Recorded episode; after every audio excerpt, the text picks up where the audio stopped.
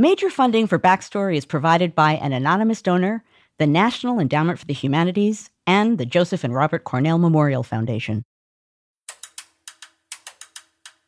From Virginia Humanities, this is Backstory.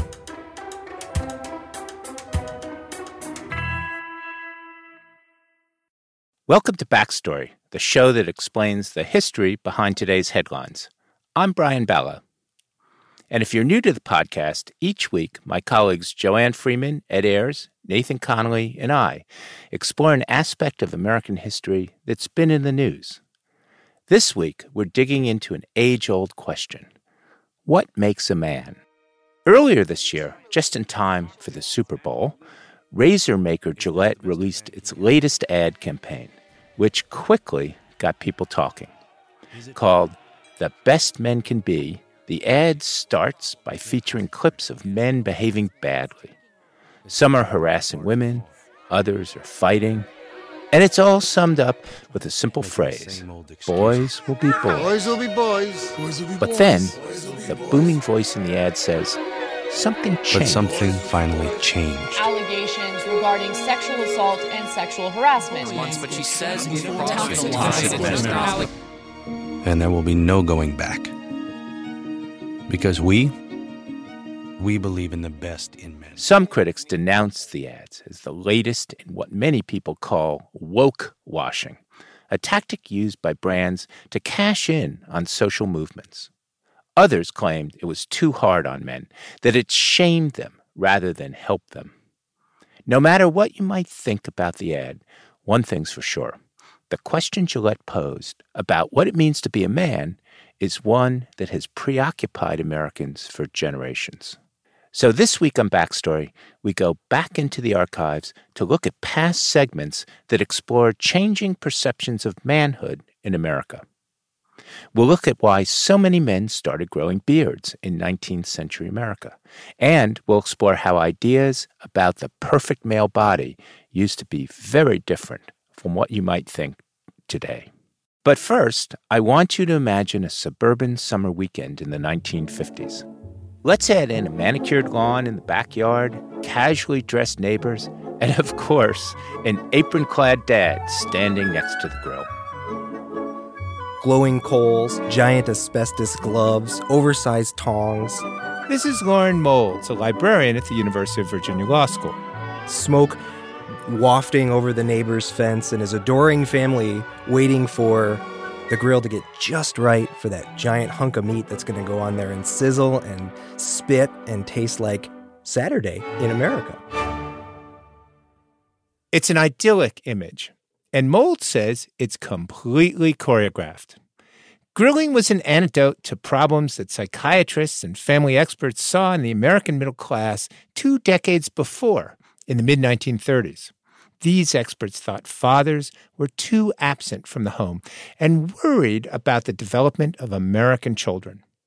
So Mould says in journals and magazines across the country, there was a call for men to have a stronger presence in family life to balance out the effects of overmothering, to be a great role model for their children in order to ensure that their daughters know who to look for in a man and their sons know what a good man is. But if experts wanted dad to be around as a manly role model, he couldn't just rush to a dustpan and broom. Household chores were women's work.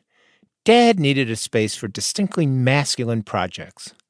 Mould says the popular magazines of the 1930s were awash with activities for Dad that wouldn't turn him into mom. In a 1935 article for American Magazine, former heavyweight boxing champion Jack Dempsey suggested the manly art of cooking. And the key to its manliness, well, that was meat. Well, he's saying basically that men have an innate ability to spice up meals, right? Because men are really good at specialization, men are really good at fun techniques and spectacle. And so he associates men's cooking with various masculine activities like Boy Scouts, camping, hunting trips. He says when a man sends himself to cooking, he can outdo a woman any day. And men spar with every kind of cooking stove imaginable and put unexpected uppercuts in ordinary dishes and make them really knockout fare. Quite the wordsmith, along with being a chef. Lauren, was meat always what's for dinner? I mean, what is it about meat? Well, I think meat's the perfect thing, right? Meat is carnal. There's something primal about meat, about cooking meat harkens back to the cavemen. It harkens back to cooking over fires with a group of dudes, you know. It's really something that only men can do. There's a there's a bit of danger to it. There's a bit of expertise. So that's why the barbecue just resonates, I think, I argue with these with these fathers. Because it's not something that's every day. It's something that requires man. I love you, man. I love you too, man.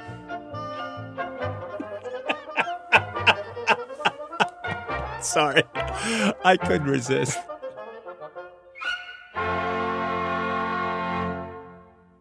Mould says that the grill, as a distinctly masculine domain, really caught fire in the 1950s after the scarcity of the Great Depression and meat rationing in World War II. I think it comes out of this distinctive post war moment based on prosperity and property, Mm-hmm. right? I think the suburbs are a, a perfect place for something like this to happen because you have unprecedented amounts of families moving out into the suburbs and they have all of this space in the backyard and they need to fill that void with rituals Magazines like Esquire and a growing industry of cookbooks for men showcase those rituals. Mould says there was another reason to fire up steaks in the 1950s the Cold War. Americans were expected to stand up to those lean, mean communists with voracious capitalist appetites. Grilling became part of American exceptionalism. buying the meat that is part of that grilling experience Mhm. proves that the American way of life and consuming meat is such a distinctive and important way of living. It goes to show that we live in a country of marvels where every place in the suburb can have a giant steak or hot dogs or hamburgers every night of the week. And we can do it in a very gratuitous way. I don't know how to explain it, but I think it's a wonderful celebration of Americanness amid a very uncertain geopolitical circumstances.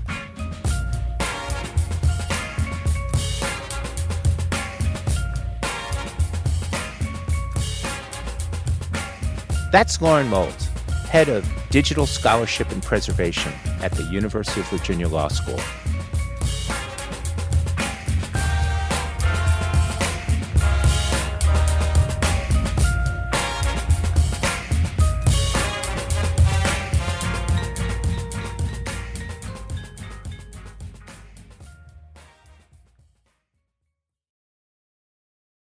Before backyard barbecues, there were some big changes taking place in 19th century America. More and more people were moving into cities, and desk jobs were becoming common. These changes transformed many aspects of American life, including what it meant to be a man, and whether or not men needed to pick up their razors. So now I'm going to take you back to the late 1830s and a very public debate about beards. By this point, members of the more refined urban professional classes had been wearing facial hair for a few years. They called that look whiskers, which usually meant a carefully trimmed beard, lengthy sideburns, or even a waxed mustache. Beards were different. They were wild, unkempt, and often went down to a man's chest. And they quickly became a source of controversy as Americans argued for and against the beard. Those who opposed them claimed beards were indecent, while beard proponents said they were virtuous or even that they had healthful benefits. But beards served yet another, more important purpose, as Ed learned when he spoke to historian Sean Trainor. There's a sense that wearing a beard is is um, not merely reflective of a, a sort of strength and virility, but is perhaps even productive of it. that by growing a beard that you will be stronger, you will be more robust, more virile, that you can go out and do these manly things that perhaps they've always wanted to do but couldn't do because they didn't have facial hair. Considering all this, you might expect the beard to be found on the American frontier, but Trainor says that it was just the opposite. This is a period when Americans were flocking to cities for jobs behind desks as clerks or salesmen. And it was these guys who wore and argued for the biggest beards. Many of these folks are actually coming from the same sort of professional urban circles as the the clerks, you know, sort of who are wearing whiskers. But it is uh, an idea that they're aspiring to and that they think the beard is suggestive of. But the thing that's actually really interesting is that you do find a handful of, of critics, especially uh, among Western men, and really, really kind of object to this idea of the beard as a, a style of the frontier or a style of sort of rugged masculinity. It's very interesting. You certainly don't think of cowboys as having beards, do you? Right, you don't. In fact, an interesting example is um, there's a famous mural in uh, the Capitol Rotunda entitled Westward the Course of Empire Takes Its Way. It features some rather uh, rugged looking Western men with facial hair. Uh, but at least one commentator um, objected to this, this particular way of depicting Western men and said that, you know, while, while Western men, to sort of use a, a modern term, might get scruffy every once in a while, you know, they outdoing their, uh, their sort of frontiersy business. right. That whenever they got a chance, they found some warm water, they found some soap, and they found a razor and they shaved themselves. So, I mean, there is this sense, at least coming from a, a few sources, that the idea of uh, beard wearing as kind of a Western affectation that that's just that's just incorrect. So, what is it that American men in the 1840s would be reacting against? Why are they so eager to prove themselves manly? Well, the the beard, I think, is is the beard and facial hair more more broadly. The, the response to um, to a number of factors, and you know, the first perhaps is the burgeoning of uh, women's activism, women's rights movement, and the fear among some men that their prerogative is being challenged, and that the, the beard becomes a way to sort of reinforce a distinction between men and women that they feel is being lost. Even the ladies who in years past so lovingly admired these noble badges of men's dignity now demand their curtailment, if not utter extermination. They wish to make a clean shave of all badges of manly superiority. They seem determined to have an equality between the sexes anyhow. If they can't elevate themselves up, they are determined to elevate the men down.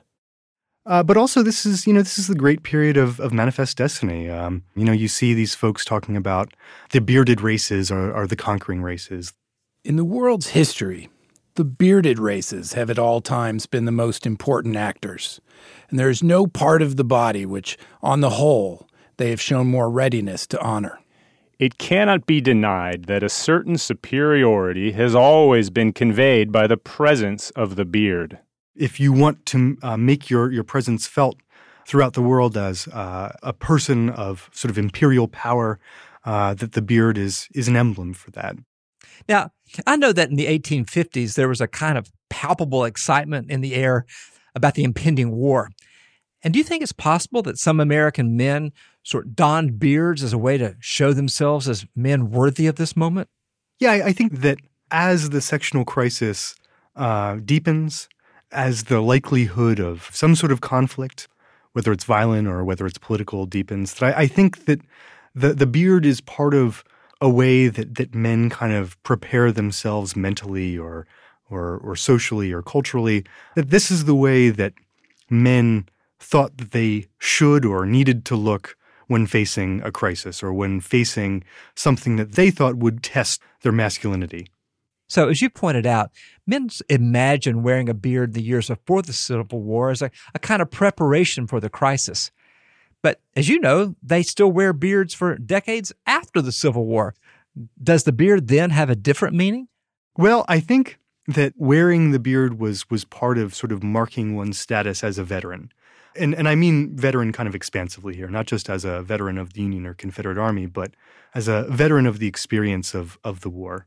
And I, I do think that it continues to carry that meaning throughout the the end of the century, and that perhaps one of the reasons why the style sort of falls into disrepair, as it were, is that you know people are are beginning to to try to put the war behind them, and I think that you know the beard is is part of that, or rather, getting rid of the beard. I mean, moving beyond uh, a style of men's grooming in which uh, beard wearing and facial hair is kind of the, the dominant mode of comportment.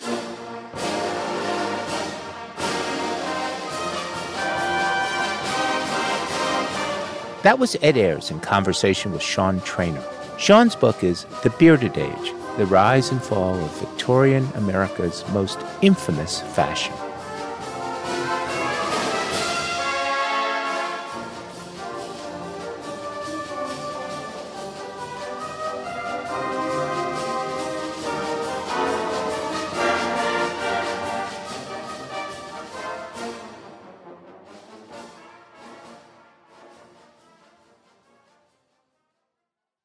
We're going to finish today by turning to the ever contentious topic of body image.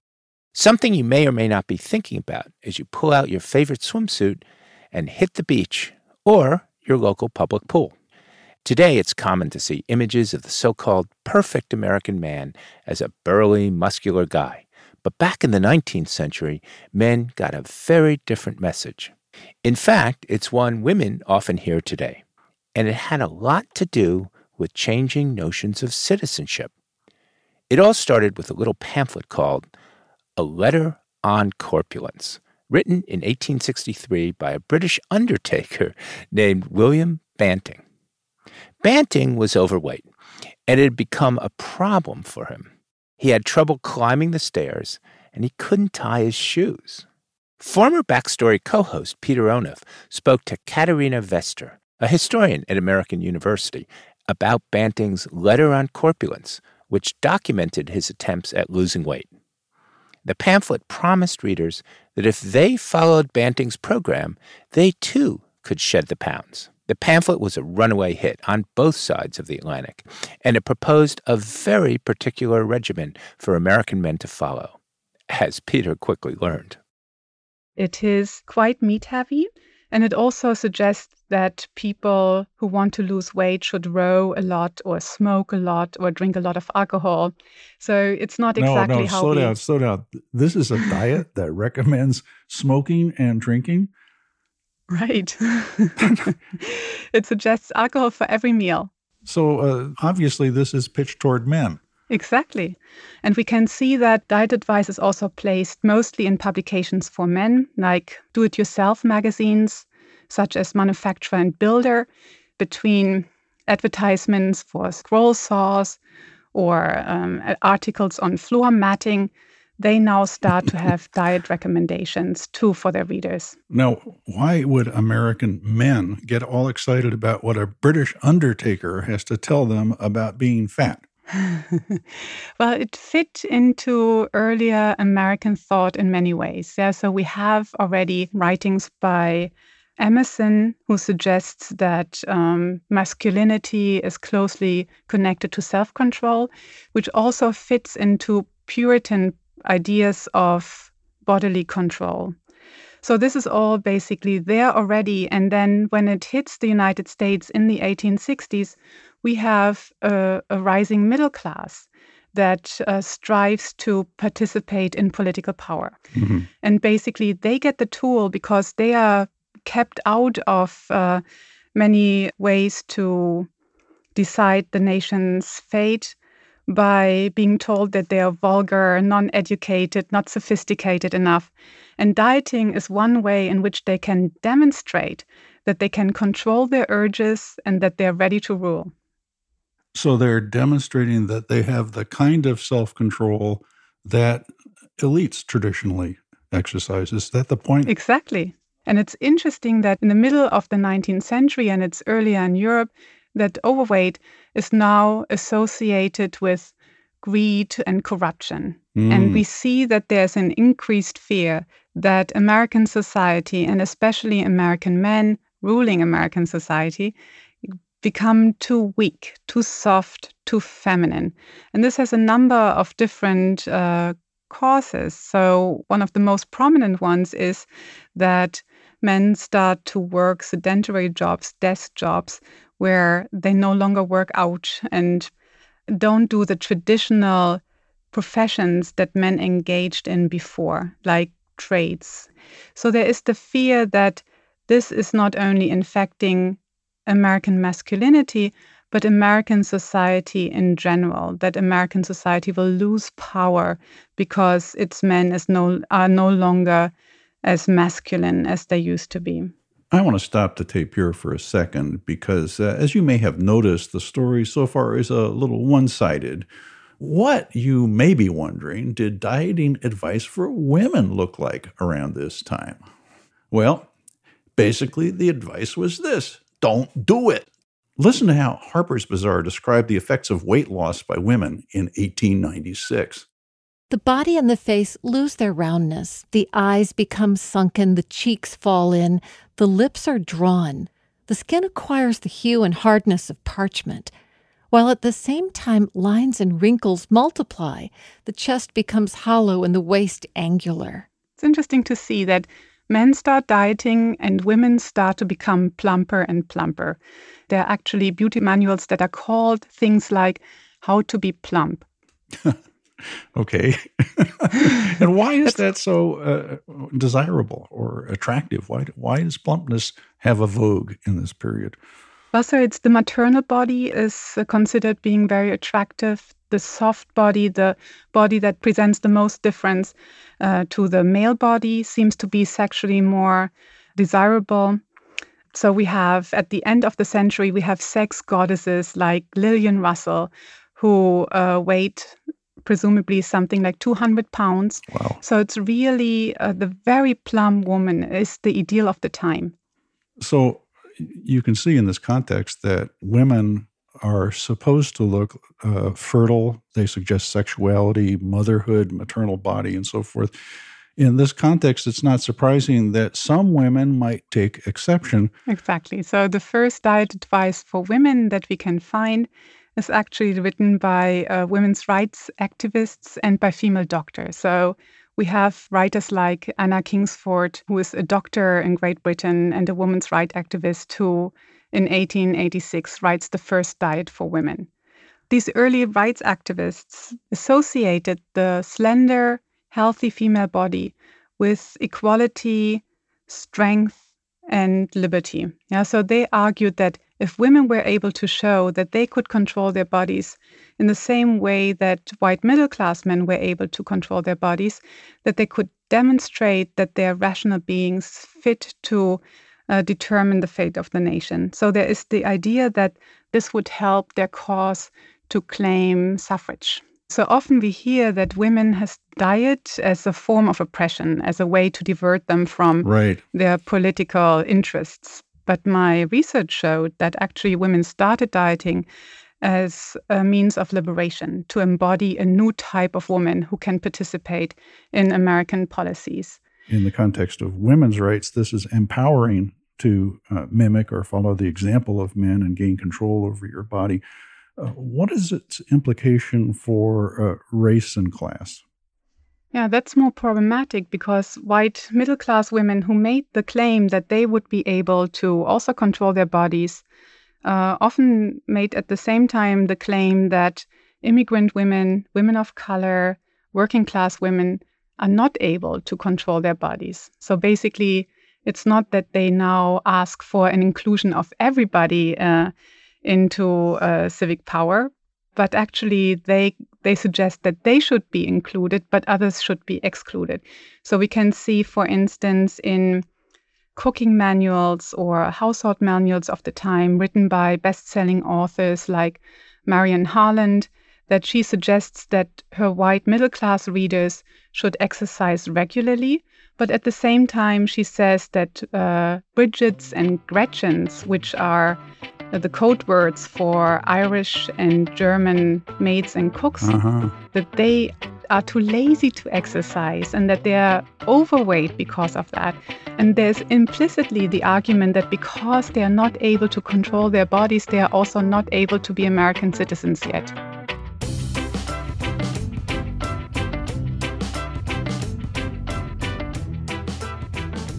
That was former Backstory host Peter Onuf with Katharina Vester, an assistant professor of history at American University.